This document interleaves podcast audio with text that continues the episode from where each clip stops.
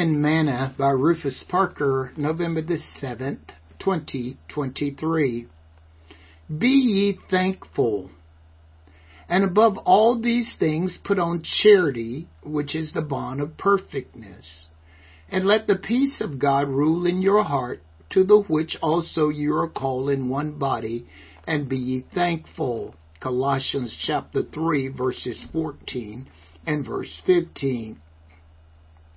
Today's morsel.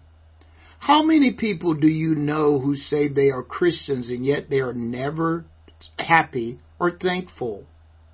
From the time of his conversion to Christ, Paul was a man of gratitude.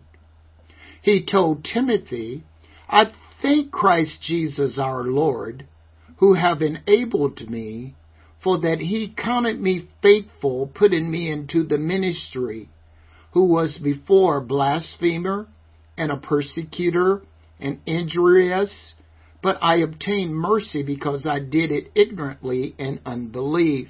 1 Timothy chapter 1 verses 12 and verse 13. Paul understood that if it had not been for Christ's love and mercy, he would have been dead. After that encounter with Christ on the road to Damascus, he found himself blind and not able to see for three days.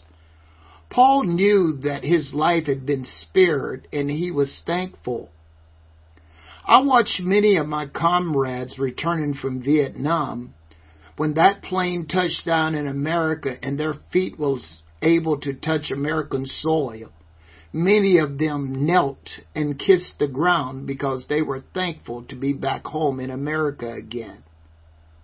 We are commanded by Scripture to let the peace of God rule in our hearts, to the which also we are called in one body and be thankful. Always remember, someone else has it worse than you. A little bit of gratitude goes a long way sing this song with me today. Thank you, Lord, for saving my soul.